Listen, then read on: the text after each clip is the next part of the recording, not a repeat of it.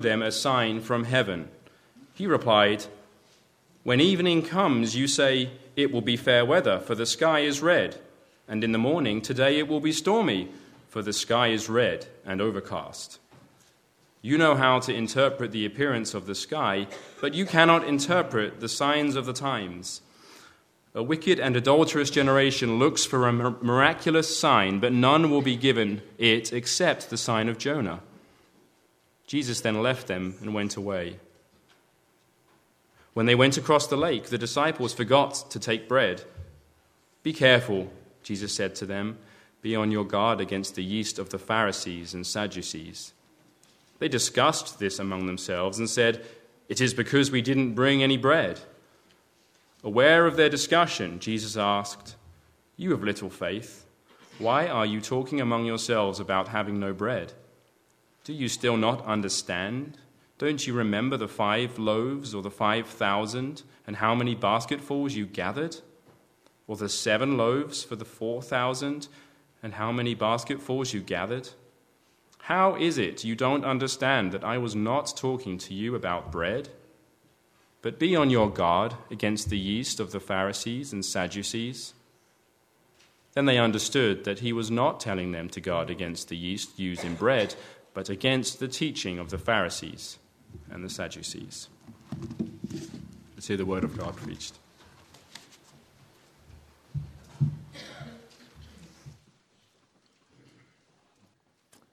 If you were walking a trail at Potato Creek State Park and you saw a sign posted, Beware of Tyrannosaurus Rex, you might just laugh it off and say, I wonder who's having some fun here, because they have been extinct for centuries. And it could be that you and I come to a passage like we've just read from our Savior with as little sense of danger when he says, Beware of the Pharisees. And we assure ourselves there's no danger here. They have been extinct for centuries. But are they? Here in Matthew 16, the Sadducees and Pharisees are testing Jesus and asking him for a sign. And then he and his disciples cross the lake to the other side, and Jesus says, Be careful, be on your guard against the yeast of the Pharisees and Sadducees. And they think, Oh no, we forgot bread. And that's what he's talking about. And Jesus has to correct them. How is it you don't understand that I was not talking to you about bread? But be on your guard against the yeast of the Pharisees and Sadducees. And only then does Matthew record in verse 12 that then, then they understood that he was not telling them to guard against the yeast used in bread, but against the teaching of the Pharisees and Sadducees.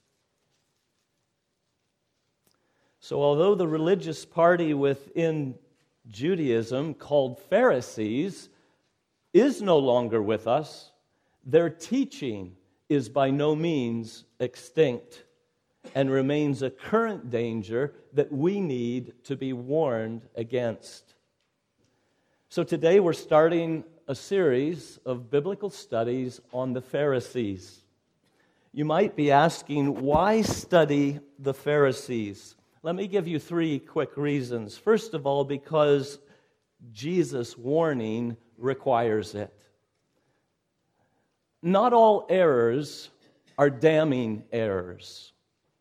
But as we'll see, according to Jesus, the teaching of the Pharisees is a false religion that leaves people in their sins and on their way to hell. So we need to know the difference between true and false religion. We need to know what the teaching of the Pharisees is if we would rightly guard against it. So it's no historical curiosity that brings us to this study, it's rather a concern for our eternal souls. Secondly, why study the Pharisees? Because of the contagious nature of their errors. The contagious nature of their errors. Significant that Jesus regards their teachings and compares it to yeast or to leaven. Now, in the Bible, yeast sometimes refers to that which is evil, and that certainly is applicable here, but it also refers in the Bible to that which spreads and emphasizes its spreading nature. In other words, you don't need cupfuls of yeast to make a loaf of bread rise, but rather, as the scriptures say in more than one place, just a little leaven leavens the whole lump. And that's exactly what Paul said and wrote to those in the Galatian churches concerning this very doctrine of the Pharisees that they spread, that they're contagious, more so than we realize, and that we have no natural immunities against them. Rather, there's much in our flesh that finds the teaching of the Pharisees appealing to us. So that's a second reason to study the Pharisees because of the spreading, contagious nature of this teaching. And then lastly, because of their assault on the glory of God. Not only does the teaching of the Pharisees destroy men forever, it also would steal glory from God, who sent his one and only Son into the world to save sinners. And this teaching would ignore that great work of God through Jesus Christ. So there's three reasons, and I trust with that introduction we'll have something of a sense of the importance of this study as we head into it. So let's dig in and trust the Lord to teach us what we need to know about the Pharisees. Who were they? Well, they were a strict religious party within Judaism. And they rose up during, just after the Jews returned from Babylonian exile. Uh, during that period between the Old and New Testament, about 150 years to 200 years before Jesus was born. And their concern was that during the exile, too many of the Jews who had been scattered all among the nations had learned their ways, had become conformed to the world, had adopted their sinful beliefs and practices, and so had been compromising the word of, on the Word of God, the commands of God. So they were a reform movement calling Israel back to God. They emphasized strict obedience, not only to God's law, but also to the traditions of the rabbis, which they thought were consistent with God's law. And so they wanted a clear cut separation between the world and Israel, the people of God. They became known as Pharisees, which means separated ones. It was probably a derogatory term that was given to them by their enemies rather than a name that they took to themselves. Even today, to be called a Pharisee is to be accused of being a self righteous person, isn't it? To to be one who belongs to that party of the holier than thou club. So, though the party of Pharisees may have begun with some legitimate concerns, it soon morphed into something bad, indeed, very bad. Because as we find them in the days of our Lord's ministry on earth, they're a very powerful party within the spiritual leadership of the Jewish nation, and they were some of Je- they were Jesus' most bitter critics. Josephus, who lived in that first century, estimates that there were over 6,000 of them during Jesus' uh, Jesus' time on earth. So you had two of the most powerful religious parties who were the spiritual leaders of the nation of Israel at that time. They were the Pharisees and the Sadducees perhaps similar to our political parties of Rep- Republicans and Democrats. These were a religious party. And the, the priests in Israel were generally from the Sadducees. They were the aristocracy, the more wealthy, and they were usually the ones who were the priests in Israel. whereas the scribes and teachers of the law came generally from the Pharisee, the parties of the Pharisees. And these two parties had conflicting doctrines, and they were often found at one another's throats, but they found common cause in their opposition against our Lord Jesus Christ. So, very early on, the Pharisees had come to the conclusion that Jesus was a false prophet, a phony Messiah, a sinner, deceiving the people, and therefore should be killed. And that conflict between Jesus and the Pharisees began just as soon as Jesus started preaching. So Jesus starts his public ministry at the end of Matthew chapter 4.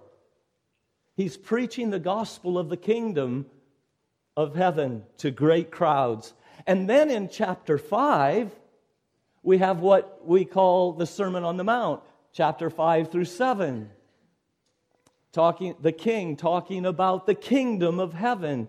And in Matthew 5 and verse 20, Jesus says to the crowd before him, I tell you that unless your righteousness surpasses the righteousness of the Pharisees and teachers of the law, you will in no way enter the kingdom of heaven. Now, what was Jesus saying about the Pharisees then? Well, in spite of all their religion and supposed righteousness, they're going to hell, not heaven. And if you follow them, the place you will end up will not be heaven either. Now, those words of Jesus must have hit the ears of those Jews like a bomb going off because there was a, a proverb, a, a commonly held saying in Israel that if only two men ever made it into heaven, surely one of them would be a Pharisee. And Jesus says, Not so. Not so. You see, he's upsetting the apple cart. He cares too much for the eternal destiny of the crowd to let the game play on. Now, these men, the Pharisees, held a powerful influence upon the people. They were the experts in the law, they were the Bible scholars. They were the ones that knew the answer to any spiritual question you had about how to get to heaven, the most important questions in life. And so the people trusted them as their spiritual guides. Jesus was knocking heads with the Pharisees all through his three years of public ministry. That can be seen in the fact that the book of Matthew has 28 chapters. Pharisees are mentioned in that book 29 times. This is a major problem, the Pharisees and Jesus, and it, it comes out in this first book of the New Testament. But Jesus' most scathing portrait of the Pharisees comes at the end of his public ministry in Matthew chapter 23, where he pronounces seven woes of judgment upon them. So please open your Bibles to Matthew chapter 23. We're going to be working our way through this chapter in weeks ahead as we're studying the Pharisees. We want to hear what Jesus had to say about them and about their teaching. But for today, we're just going to to, to look at verses 1 through 4 of Matthew 23. Now, the first thing I want you to notice is the timing of these words of Jesus. Verse 1 says, Then Jesus said to the crowds and to his disciples, Then. Now, this is after certain events have taken place. This is after the triumphal entry into Jerusalem. Jesus is in his last week leading up to the crucifixion. The cross is just a couple, three days away. And Jesus is in the temple for the last time there in Jerusalem. And he's been teaching parables to the crowds that are gathered there. Back at the end of chapter 21, if you look at the last two verses, verses 45 and 46 of chapter 21, it says, When the chief priests and the Pharisees heard Jesus' parables, they knew he was talking about them. They looked for a way to arrest him, but they were afraid of the crowd because the people held that he was a prophet. Then in chapter 22, he tells another parable about them. And then the Pharisees and Sadducees form a tag team of efforts to question Jesus, to try to trip him up in something that he says that will embarrass him in front of the crowds or will get him into trouble with the authorities. Each time, Jesus' wisdom silences them. And then at the end of chapter 22, uh, Jesus has a question for them. Uh, verse 41 finally, while the Pharisees were still gathered there, Jesus asked them a question that stumped them and did the very thing to them that they were trying to do to him to make them look foolish before the crowd.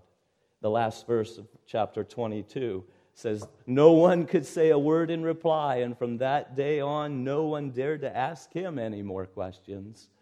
They had met their match. Then, verse 1 of chapter 23, then Jesus said to the crowd. So you see uh, the, the background of what's gone into uh, these words of Jesus. Then Jesus said to the crowds, so he's still in the temple, he's still preaching to the masses. And chapter 23 gives us the last words of Jesus to the crowd.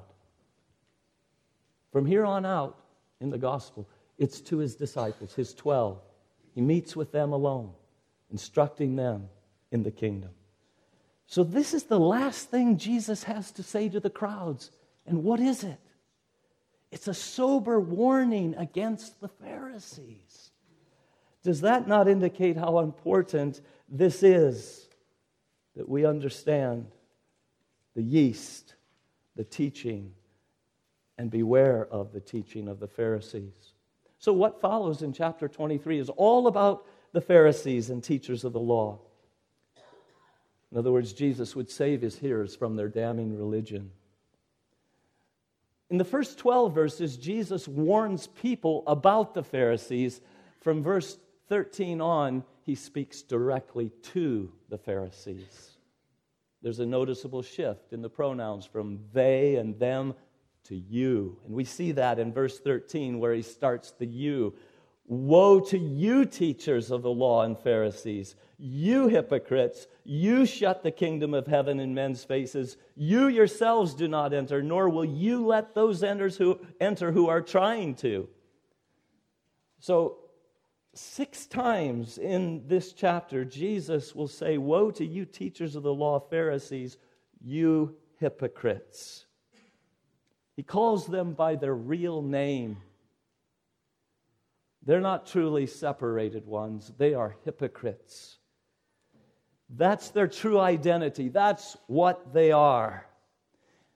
Earlier, on a different occasion, in Luke chapter 12 and verse 1, Jesus warned that crowd be on your guard against the yeast of the Pharisees, which is hypocrisy.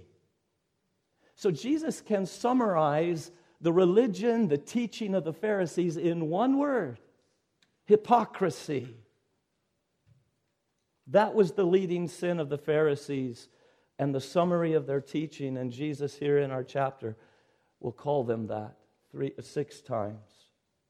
So, what is the meaning of the word hypocrite?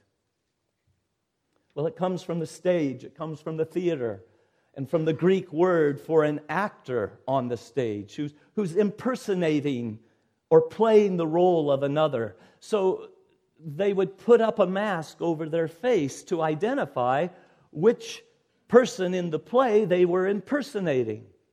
And the same actor may, may later put up a different mask to impersonate someone else in the play. Someone he's pretending to be. And so it, this word came to refer to anyone pretending to be someone or something that they were not. It means to fake and to feign, to wear a mask, hiding what you really are behind that mask trying to project a different image. And the Pharisees were the masters at this art and well deserved the identity of hypocrite. So in verses 2 and 3, Jesus says, The teachers of the law and the Pharisees sit in Moses' seat. So you must obey them and do everything they tell you. Now, that's a strange introduction into a chapter where he has woe after woe to, to, to give to these men. And now he's telling the people, obey them, listen to them. That is, as they sit in Moses' seat. Now, that could refer to a literal chair that's been found in uh, unearthed synagogues, a chair that was there for the highest ranking teacher of the law from which he would sit and instruct the people about the law,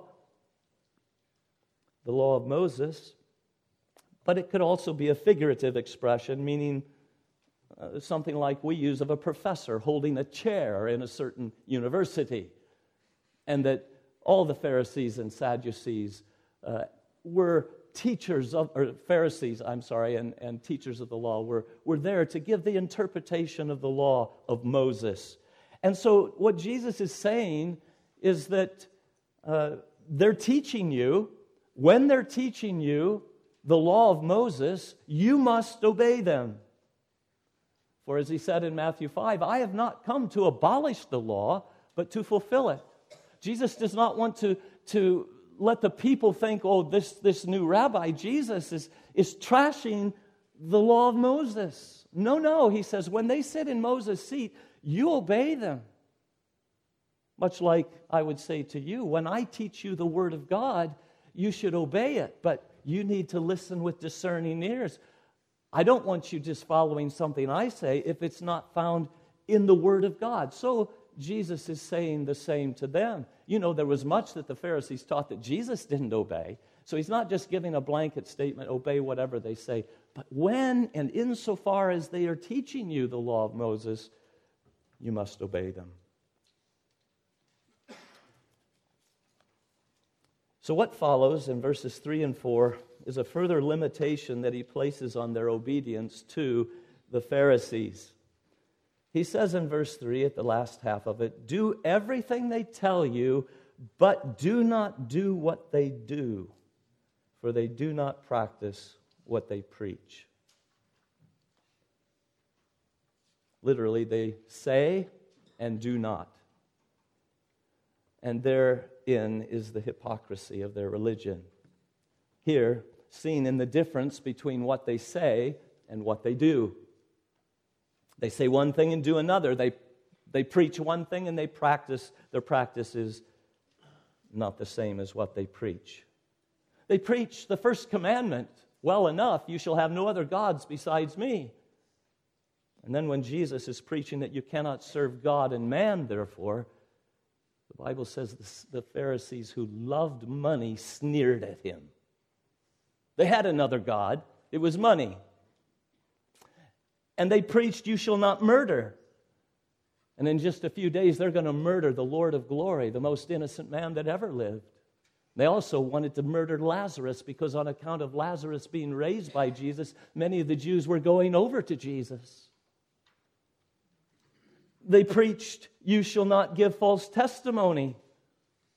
And when they set up their kangaroo court, they're going around trying to find witnesses who will give false accusations against Jesus, and they can't even find two of them to agree. And later they pay the soldiers at the tomb to lie about what happened, saying that the disciples of Jesus came and stole him away while we were sleeping. They preached, You shall not steal and then they devoured widows' houses. Hypocrites. They say and they do not. They preach and they do not practice what they preach. The Apostle Paul would later make the same charge in Romans 2 21 to 24. You then who teach others, teachest thou not thyself? Don't you teach yourself? You who preach against stealing, do you steal? You who say that people should not commit adultery, do you commit adultery? You who abhor idols, do you rob, rob temples? You who brag about the law, do you dishonor God by breaking the law? As it is written, God's name is blasphemed among the Gentiles because of you. You preach one thing and you do the opposite. And it's all your fault that the unbelieving world is blaspheming the name of God. It's because of your, your, your hypocrisy of not practicing what you preach. The world knows you, your life doesn't even come close to what you say. They know your holy talk is just a mask, just a covering of an impure heart and life. And that's why the world blasphemes the name of God. It's why the world writes off the whole of Christianity and its teachings as a bunch of nonsense because of the hypocrites in the church. So it's not just pastors today who are often found in adulterous and inappropriate relationships while preaching against the same in the pulpit. It was going on in Old Testament priests, it was going on in the Pharisees in Jesus' time. Watch out. Be on your guard against the yeast of the Pharisees, which is hypocrisy. So they say and do not. There's something else that they do, and that's in verse 4. They tie up heavy loads and put them on men's shoulders, but they themselves are not willing to lift a finger to move them. Maybe you've seen pictures of men or women in the East, and, and maybe they've got a, a yoke, a, a bar on their shoulders, and, and on each end of that bar are these huge bundles of, of weights of something that they're carrying, these, these loads that they're, they're carrying. That's the picture Jesus is employing here. Somebody helped load them up, and then they left them to carry the load alone. That's the Pharisees, piling heavy burdens on people by their preaching. And insofar as they were teaching the laws of God, that was a legitimate load. But they added to the laws of God their own traditions, the rabbinical traditions of what the law meant and how it's to be applied and how we're to guard ourselves from breaking these laws. They had a long tradition of these teachings of the rabbis,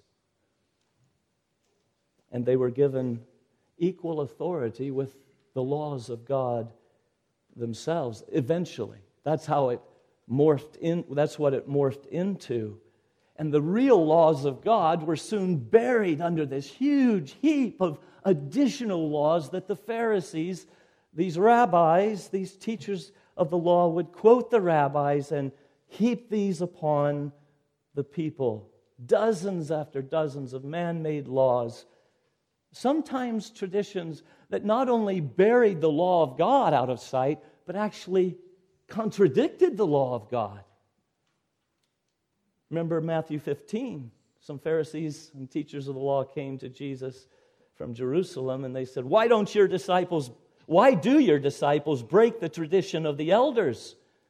They don't wash their hands before they eat. This wasn't just like you and I do coming in from a hard day's work and we get the, the muck off of our hands. This was a ceremonial washing that they did with pots and pans and, and before they ate, lest while they were in the marketplace or here and there and going about, they might have touched something that was unclean. And so they went through these ceremonies to make sure they were pure. Why don't your disciples keep the tradition of the Father, of the elders? And Jesus replied, And why do you break the command of God for the sake of your tradition? Wow. What a comeback. For God said, Honor your father and mother, but you say you don't have to help mom and dad as long as you say that the money you have is, is a gift to God. Corban, Well, then you don't have to use your money to help mom and dad in their older age and their need. And thus you nullify the word of God for the sake of your tradition that you've handed down. And Jesus says, You do many things like that, you hypocrites. Isaiah was right when he prophesied about you. Their worship of me is in vain, their teachings are but rules taught by men. You've let go of the commands of God and are holding on to the traditions of men. And eventually, you see, these many traditions of the rabbis carried more weight. Where even is the command of God under this huge heap that they added to it? And they did that, as Jesus says, with many things. Jesus illustrated it with the fifth commandment, but they did it for the fourth commandment more than they did it for any other commandment. The commandment, remember the Sabbath day by keeping it holy. Six days you shall labor and do all your work, but the seventh is a Sabbath day to the Lord your God. Now, what's there not to like about that? A weekly day of rest unto worship. Rest that we might gather and worship our God.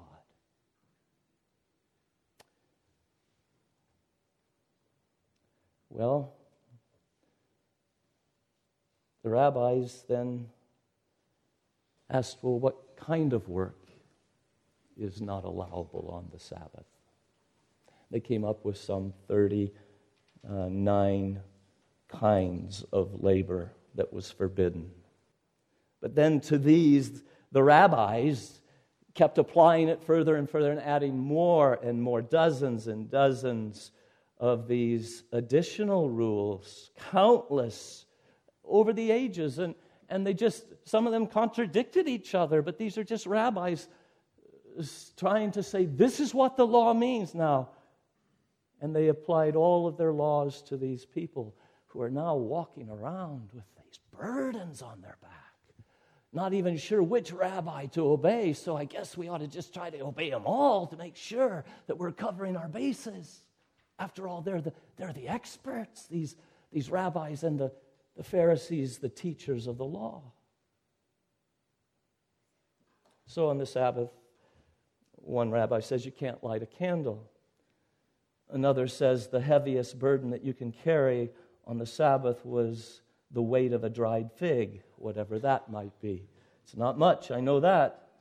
Um, this was interesting. You, you, uh, you couldn't wear false teeth, false teeth on the Sabbath lest they fall out and you be tempted to reach down and pick them up and carry a load home. And so that must have been more than a dry fig. A, a forbidden work, you see, on the Sabbath. They had even identified how many cubits, how many steps you could take on a Sabbath. And it's called the Sabbath day walk.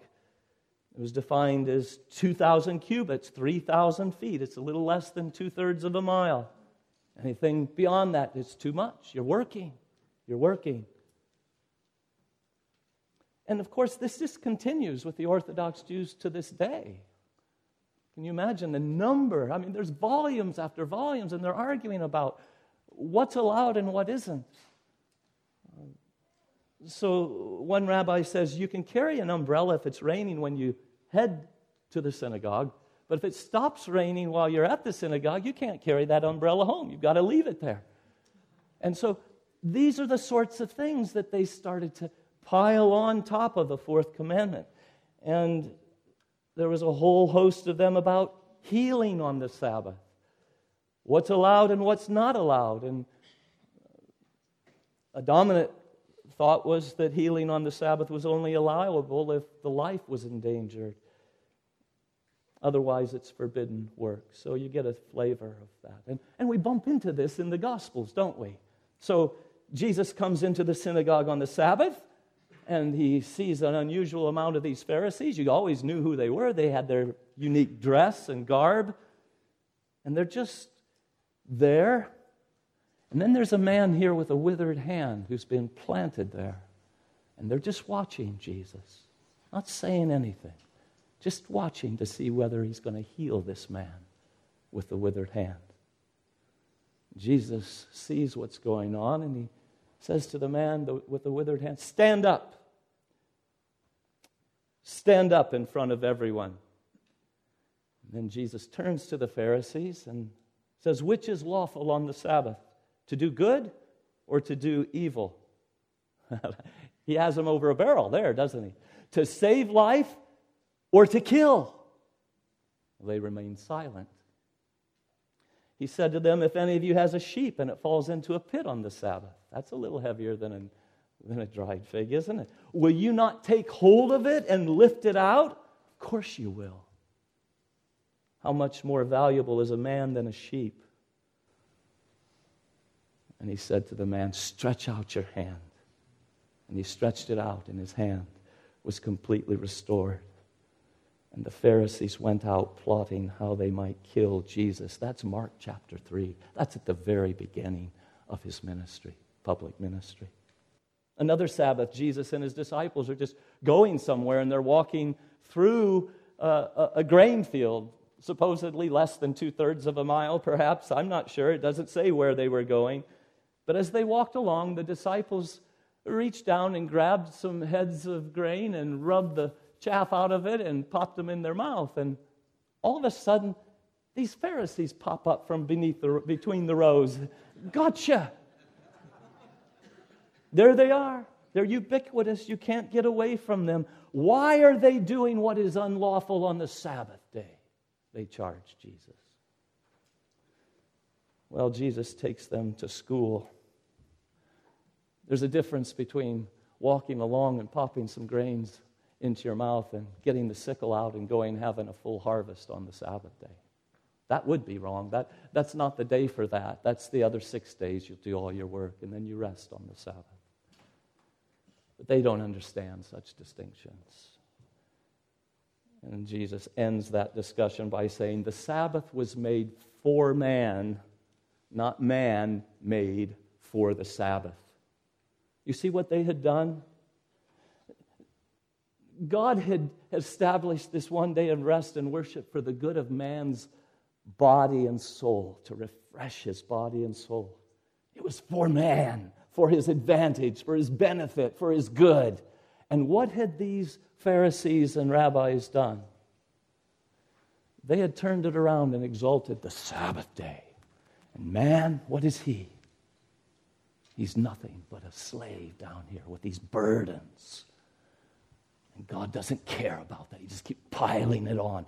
That was the view of God that these Pharisees were given. And they totally missed the whole reason God gave us a Sabbath day, one day in seven to rest and worship. Made it a burdensome day. Well, by their man made rules, then, they laid these heavy loads on the people, but they themselves are not willing to lift a finger to move them. Well, that can have a twofold application. In the first place, they were very comfortable laying all these burdensome rules upon others as they taught them, but they do not do them themselves, what they had bound on others. That's the hypocrisy of it all. They say, but do not. You see, they not only came up with all these additional rules, they also came up with a whole bunch of additional exceptions to the rule. We just heard. One of them, that they would somehow figure out that a sheep that weighs more than a, a dried fig could be lifted out of a pit if one of theirs fell into a pit. And they had figured out how not honoring father and mother uh, was not, you didn't have to honor father and mother if you just called your money devoted to God.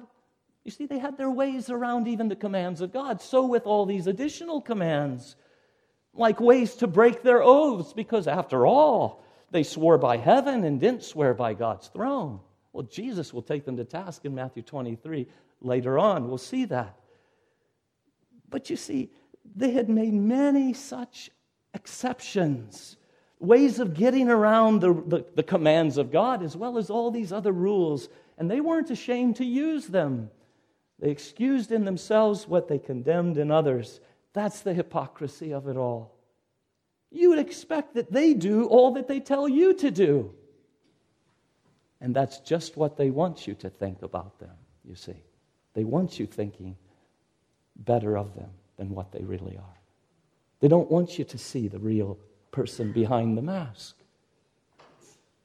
They want you to see the play act. That what we tell you, we do. Let me tell you, as a preacher, that just because a man preaches something from the pulpit doesn't mean he does it in his own life.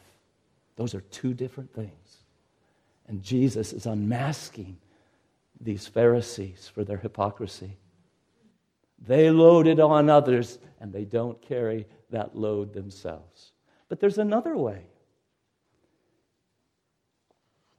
These poor, ordinary Jews didn't know all these exceptions. After all, they weren't spending their lives studying these things, they just had the heavy burdens, both of God's commands and then the additional man made rules. While the Pharisees wouldn't lift a finger to help them. So, not only would they not lift a finger to do these laws, many of them themselves, they found their ways around but also they did nothing to help the people with the load they piled on them. So their legalistic system was good at making demands, but it offered no relief for the people. Can you imagine that? And we have 10 commandments that they're the summary of God's moral commands. And those are, those are significantly weighty things to be obeying. And, and yet there was no help for them to obey those commands. And then they heaped on all their additional commands and had nothing by way of help to them, not even so much as lifting a finger to help them. In other words, their religion was all law and no gospel.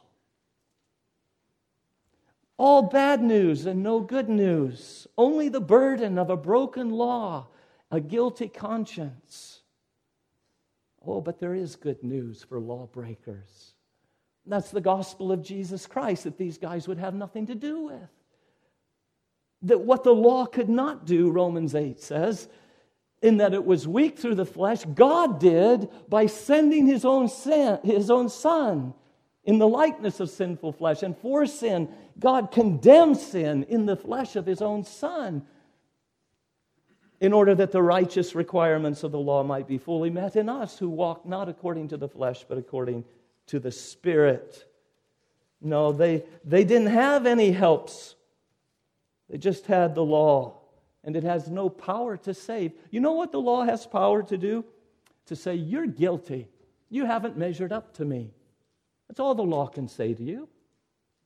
Condemn you. you you've, not, you've not met the standard. Whereas it's meant to drive us to Jesus to see that He is the one who can save us, lawbreakers. But the law alone is like Pharaoh, demanding bricks, but providing no straw, demanding obedience, but providing no power to obey. Oh, but in the gospel of the Lord Jesus, God provides and enables all that He requires. Jesus Christ provides a perfect obedience to the law to apply to any poor sinner who trusts in him, to put it to their record.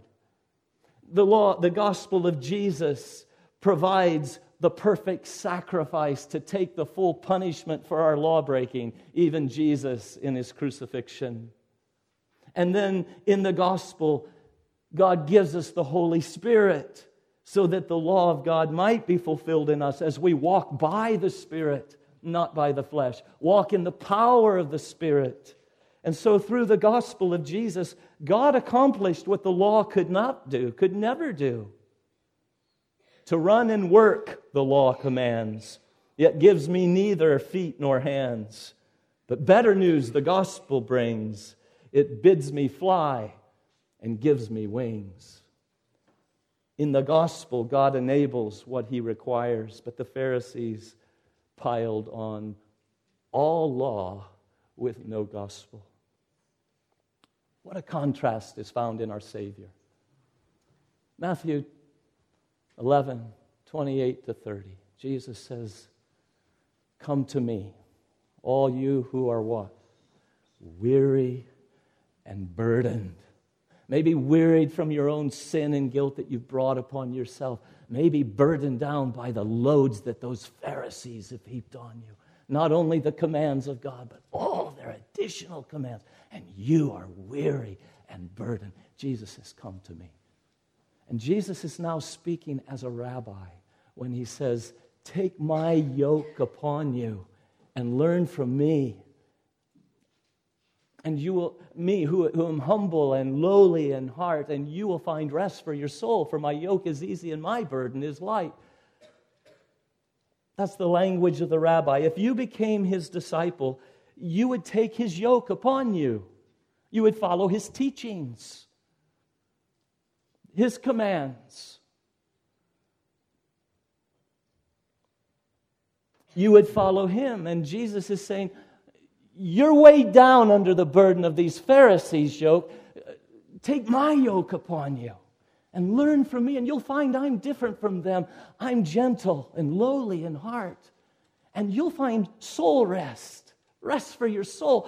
You're laboring and you're burdened down now, but I, I promise you, soul rest. For my yoke, that which I require, is easy, and my burden is light. Yes, Jesus has a yoke. Yes, he has Ten Commandments. Yes, he has uh, these rules of the kingdom of God, but they're all good commands. And there's none of the man made stuff piled on top of it. It's all that which is to lead you to the blessed, flourishing life, like we're learning in the Sunday school hour. Those are the commands that I have. That's my yoke. And if you come to me, you will be united with me in the yoke. So it won't just be you pulling the load, trying to carry the burden. No, it'll be you and me in the yoke. And with me in the yoke, you will have grace to help you. You will have my spirit to empower and equip you to obey my laws. Yes, his yoke is if anyone would come after me and be my disciple, let him deny himself, take up his own cross, and follow me. But you'll find my yoke is, is easy and my burden is light if, if, if if I'm in the yoke with you, if you come to me, what a difference this Jesus is offering from the yoke of the Pharisees. So I trust you can see why Jesus gives such a withering exposure of the Pharisees and their religion. The last words to the crowds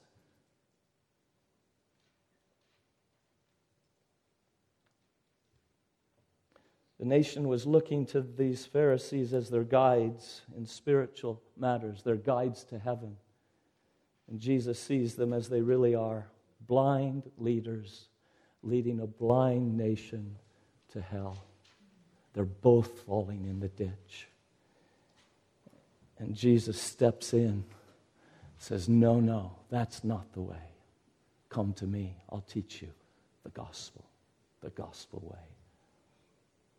Don't miss the heart of Jesus in this. These are hard words that he's got for these Pharisees. But do you see the heart? When he saw the multitudes, he was moved with compassion. Why? Because he saw them as harassed and helpless sheep without a shepherd. Well, who were their shepherds? The scribes and Pharisees, who were no shepherds at all, who cared nothing for the flock. And behind them is Satan, the God of this age, who has blinded the minds of unbelievers so that they cannot see what? The gospel of the glory of God in the face of Jesus Christ. And one of the, the favorite weapons of Satan to blind men from the glory of God in the gospel is false religion. He's been using it from the garden until Jesus comes back. And Jesus is reminding us that their religion is not extinct in our day. Indeed, it's the most common religion of the day. That by doing good and obeying enough, you can earn your way into heaven. It's in all the, all the other religions of the world, it's in much of Christianity. As if salvation could be earned by our good deeds outweighing our bad deeds. No, if we're to be saved, it, it will be only by Christ's deeds, his perfect obedience that he has to give to us, his death on the cross, suffering our penalty for law breaking. his glorious resurrection and triumph over sin and Satan and hell and, the, and death. And now his present intercession for us at the Father's right hand. It's by what Jesus does and is doing that we are saved. So, what a, what a good message. And it's because that message is so good that he's going to expose that which denies the gospel. Don't fall for it. Be on your guard against the yeast of the Pharisees. Come to Jesus today just as he welcomes you. And you'll find his yoke is easy, his burden is light. Many of us have found it to be so. Amen? Amen. Amen. Let's stand and sing. My hope is in the Lord and in what he has done, not what I have done, not my works, but his works from the overhead. My hope is in the Lord. Let's pray. Father, we thank you that though we live in a world full of the devil's lies, old lies dressed up in new garb, that we have the truth. We have the, our Savior, who is Himself the way, the truth, and the life, the only way to the Father. Thank you for preserving that gospel of your grace in Jesus Christ. Thank you for opening our eyes to see it, that we who believed, repented, and trusted in you are no longer under that heavy burden of sin and of man's commandments, but we have been set free set free now to walk in your ways and to do it by the grace and the Spirit that you've given us. Help us to work from the gospel, from grace, from mercy, and not trying to earn it ourselves. We pray in Jesus' name. Amen.